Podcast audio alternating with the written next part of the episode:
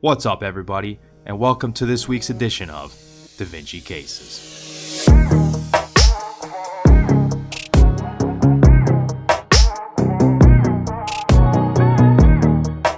All right, so the way this works is there's a clinical scenario with a board style question at the end of it. Before we jump in and answer the question, we're first going to go through the case, point out the relevant clinical findings, and then go through the relevant anatomy, and then use that to answer the question. All right, so we've got a 21 year old college student, so a young patient here.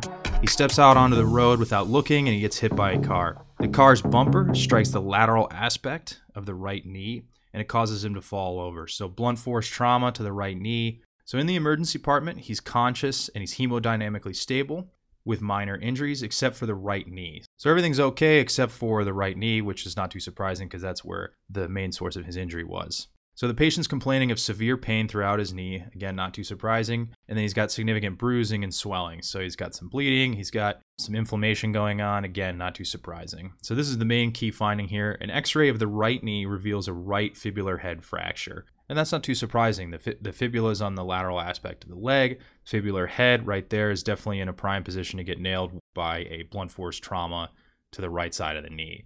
So, again, the big things are fractures, with knee injuries, meniscus, ligaments, nerve injuries, and then blood vessels. And if you look at the exam, he's otherwise okay. So, sure, he has a fracture, so he definitely has that. Meniscus, they'd be giving us more so different tests that you do for meniscus. These are often more commonly seen in, in sports injuries as well ligaments. He definitely could have a ligament injury but it's not again they're not giving us that information. They're not giving us a full knee exam so they're not looking for us to focus on that. Nerve injury definitely could be in, impacted by a fracture. And then if you peek over here at the answer choices you got hypoactive reflex numbness foot drop. Those are all nerve injury symptoms. Blood vessel injury it doesn't seem too likely. Again he's hemodynamically stable. And then again in the exam they're not giving us you know, thready pulses at the you know, posterior tibial artery pulse or the dorsalis pedis pulse. They're not giving us any kind of indication that those are decreased. And so, really, the main thing is he's got this right fibular head fracture and then he's got these nerve injuries. All right, so let's talk about the anatomy of, of the fibula here, real quick. So, this is an anterior view. This is the tibia here. This is the fibula here. This is lateral. This is medial. Again, he had a blow to the lateral aspect here. And then if we blow up, here's the fibular head right here. We blow this up here, and you can see the structure right here. Here's the fibula head right here. And this is attachment site for the biceps femoris muscle, and then the fibular, or also known as lateral collateral ligament of the knee. The other thing that's uh, very important for this case, particularly, is common peroneal nerve wraps around. So the common peroneal nerve is going to be coming here. So the sciatic nerve bifurcates here in the popliteal fossa, and then the common peroneal nerve wraps around posteriorly, and then it comes around anterior like this and then it bifurcates here. And we'll talk about the anatomy about the common peroneal nerve in more detail in a second on the next slide. But this is really important. Anytime there's a lateral blow to the lateral aspect of the knee, especially on these exams, you want to be thinking about common peroneal nerve.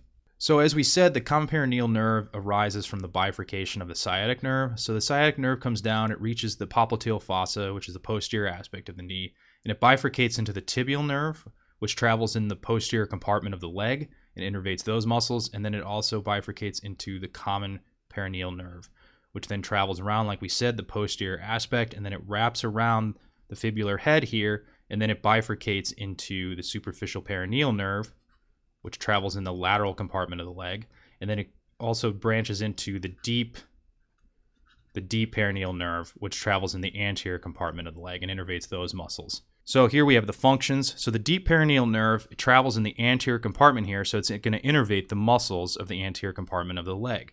These are the muscles that are primarily responsible for dorsiflexion of the ankle. And then sensory, it does the dorsal web space between the first and second digits. And we'll show the dermatomes on the next slide so you can get a picture of that. Superficial peroneal nerve, so that's traveling here in the lateral aspect, in the lateral compartment of the leg. Motor innervates these two muscles in the lateral compartment, peroneus longus and brevis. These muscles are mainly responsible for eversion of the ankle. And then they also do a little bit of plantar flexion as well. But they're not the primary muscles for plantar flexion. There, it's more of a sensory nerve, so it does the sensation on this of the skin on the lateral side of the leg and then the dorsal surface of the foot. So a very large dermatome area there. And one thing I want to point out here is so if again we'll draw the common peroneal nerve here.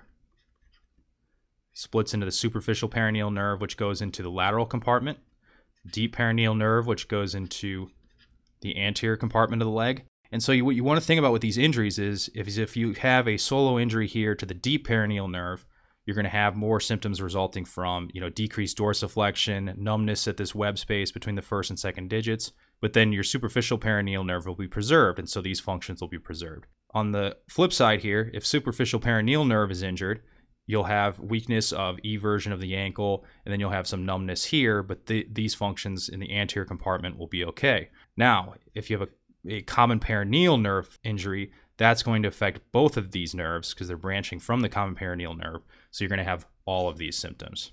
So, real quick, we'll look at the dermatomes here. Superficial peroneal nerve affects the skin on the lateral side of the leg and the dor- dorsal surface of the foot. So, here's superficial peroneal nerve in yellow here. So, it, you can see the lateral aspect, it comes down here and does the dorsal aspect here. And then on the posterior, this is an anterior view, this is a posterior view. Superficial peroneal nerve here, it wraps around and does kind of this posterior lateral aspect as well. The other thing here's that web space between the first and second digit for the deep peroneal nerve.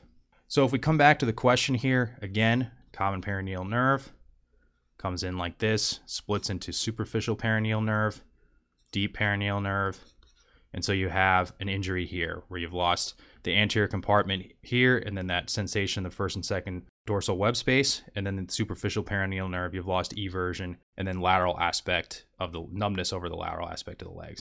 So what this question's really getting at is, is what if you had a common peroneal nerve injury, which of the following would you find on exam? So hypoactive patellar reflex, that isn't likely because that's going to be more so an L4 spinal nerve. Common peroneal nerve, it doesn't impact the reflexes really at all. For spine injuries, you're more going to see that sciatica where you have pain radiating from the back down the leg, and you just don't see that with this patient. It also doesn't really indicate, the stem doesn't really indicate any injury to the back. You know, he wasn't hit in the back, he didn't fall on his back, anything like that. Um, so again, it's not seen, this is more with disc herniation, spinal stenosis, pathology like that. Numbness over the lateral aspect of the leg definitely could be superficial peroneal nerve.